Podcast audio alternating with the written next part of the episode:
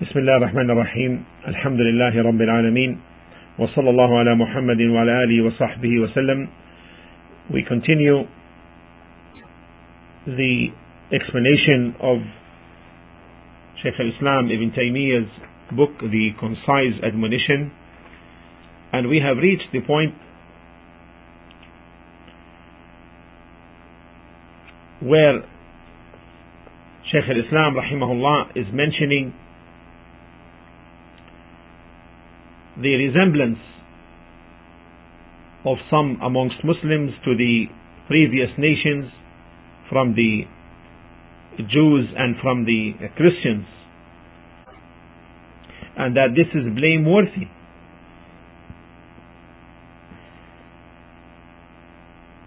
A blameworthy matter to resemble the Jews and the Christians and the Romans and the Persians, and this is something legally not condoned, although it is universally taking place because Allah allowed it to take place, that it's inevitable to take place from a universal perspective.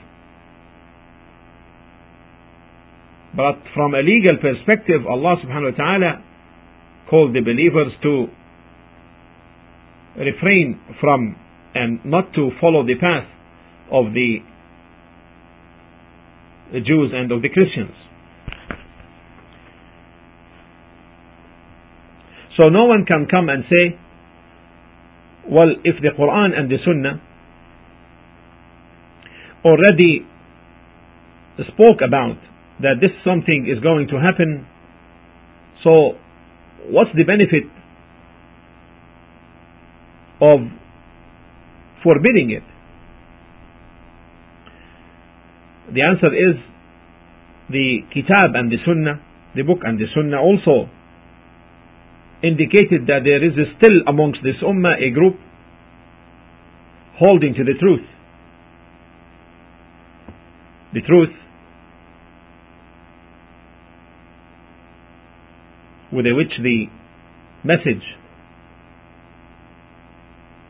of the Prophet ﷺ is upon, until the day of the establishment of the hour, and that this ummah or this group does not unite on misguidance, does not unite on dalala, on misguidance.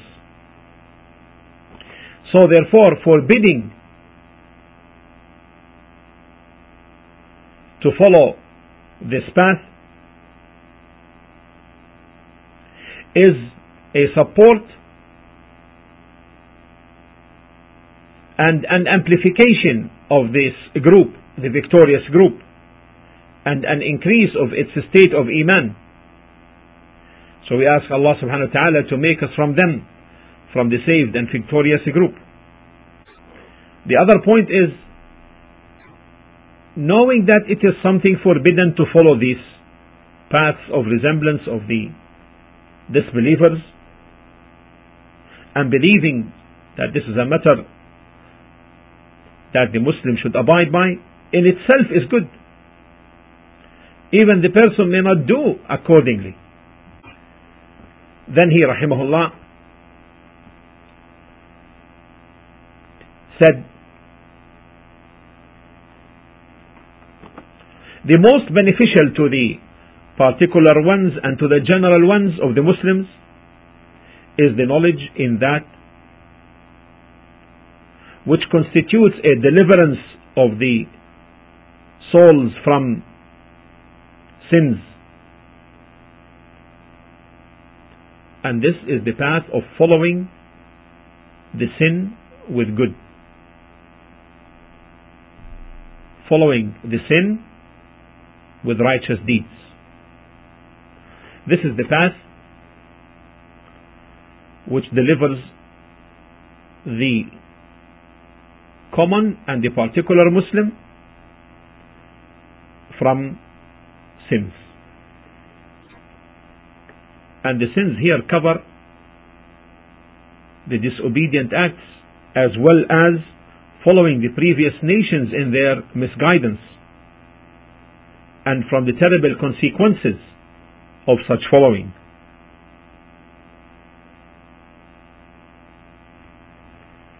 Otherwise, if they don't follow with righteous deeds,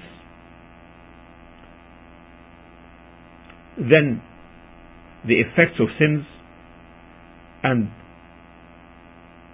their harm will befall them, and the effects and consequences of sins are very great and vary in this life as well as in the hereafter, on the society's level as well as on the individual level. From the harmful consequences of sins is حرمان العلم والرزق,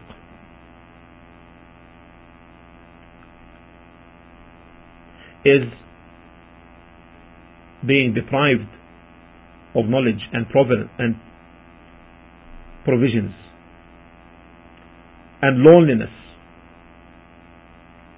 which the sinner feels in his heart, and between him and his Lord, and between him and mankind.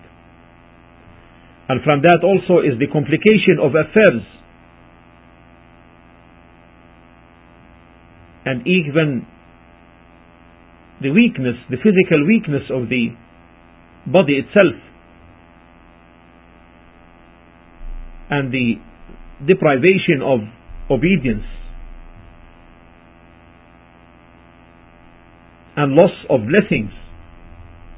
And from that is the darkness on the heart, and its restriction, and grief, and pain, and constant worry, and its weakness and ability to resist its enemy, the temptations and shaitan. And from that is that sins themselves lead to more sins, and strengthen in the heart the willingness and the intention to sin, and weakens the will to repent gradually until tawbah is totally removed from the heart, whereby the person will continue on disobedience to the degree that he will not even dislike sin.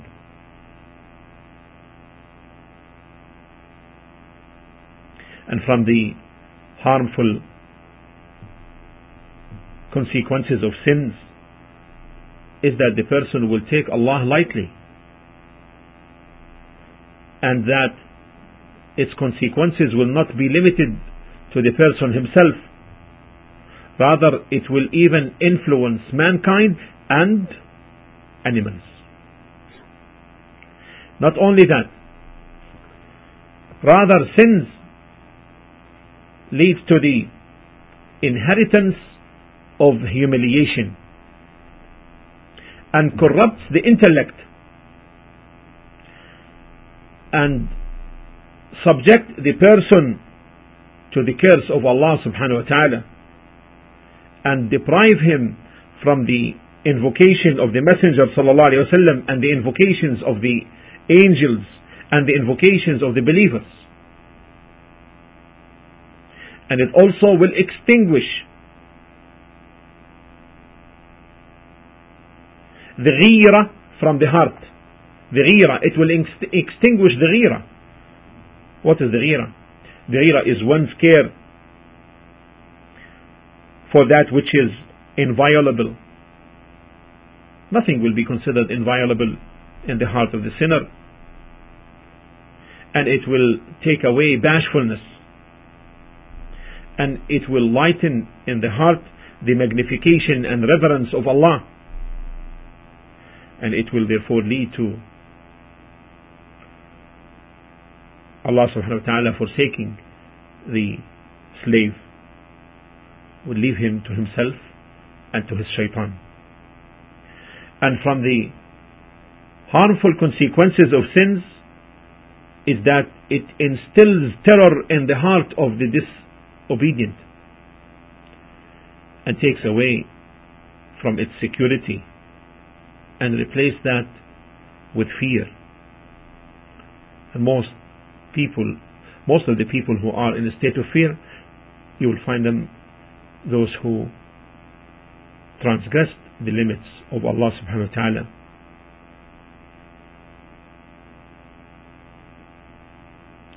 Also, it will take away the person from the circle of ihsan, of goodness and benevolence, and weakens the journey of his heart to Allah and to the last day and to the abode of the hereafter, and humiliate himself and blind his heart and puts to base his rank and takes away the rank of honor and makes him wear the names of humiliation, and will render the shayateen from jinn and ins accessible to him, and thus it will lead to his captivity to them. And from the sin's consequences is that it immerses or submerges the sinner in the well of grief, continuously staying in a state of hasra, grief, whenever he feels getting an enjoyment, so his self looks for more, quote unquote. And the more he goes after these so-called lusts to fulfill them, then in reality his grief will intensify and his sadness will grow. What a fire of punishment within the self, therefore, is sin and its consequences. This is a fire in this life, before that of the hereafter. And from the sins is the deprivation and loss of the most precious things to the self, and that is time, which is unsubstitutable, which cannot return, never it can return. Overall, the consequences and the ugly consequences of sins is more than one can comprehend.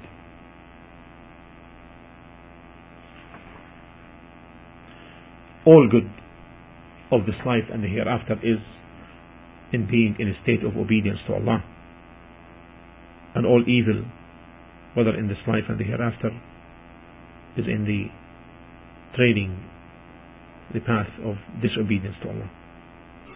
And if the believer takes the path of obedience, then Allah subhanahu wa ta'ala will protect his honor and will protect his status amongst mankind, and will protect his wealth, and will cause people to love him and accept his sayings. It will bring comfort to the body as well, and it will strengthen the heart and openness of the chest and security from fear, and diminishing of grief and worries, and it would lead to making the acts of obedience easy for him, and the path of knowledge even accessible,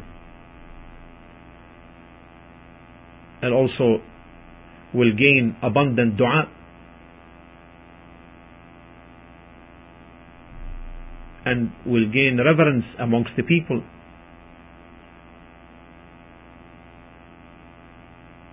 and will find people defending his honor and his status.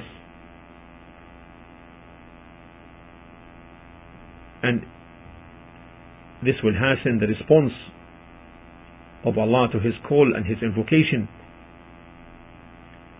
and the nearness between him and Allah subhanahu wa ta'ala and the closeness will intensify, and that of the angels and that shayateen, the ins of the jinn, will distance themselves away, and people even will compete to be at his service, helping him. And all of that also will make him not fear death. Rather, the person will reach the stage where he will be pleased, coming close to meeting Allah subhanahu wa ta'ala, returning to him, and this life will be diminished in his sight, and the life of the hereafter will be amplified and magnified, and he will be keen to possess the greater possession in the hereafter, and he will taste the sweetness of Iman, and he will gain the dua of those who lift the arsh of Ar-Rahman and who are around, from the angels, invoking Allah for him every time. And Allah will give him wisdom of thought and increase in his intellect, and will gain the love of Allah and his pleasure in his tawbah. He will gain the pleasure of Allah and him being pleased with the believer's tawbah. These are some only few of the consequences of abandoning sin in this life, so that the person, when he dies, the angels will receive him with glad tidings from his Lord, glad tidings that he will be from the people of paradise, and that he will be from the people who shall have no fear and no sadness. And then he will be removed from the prison of this life and its restriction to the vastness and bliss, the endless bliss of the hereafter in paradise. Desire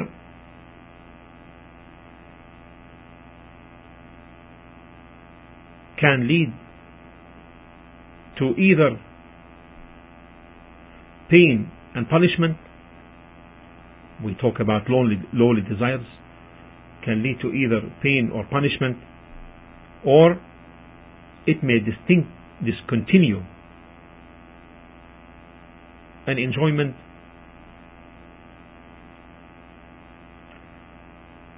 or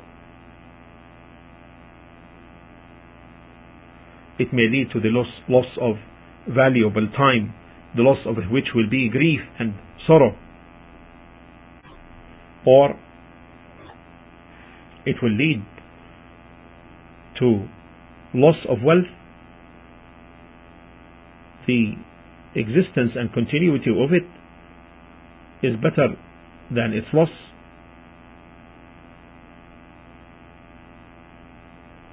or it will lead to loss of rank and honor, or it will take away a blessing or a favor, the existence of which and the continuity of which is more pleasant than the commitment of or the execution of or attainment of a lust. Or it will permit for some despicable one to reach you, where he may not have even been able to do so otherwise,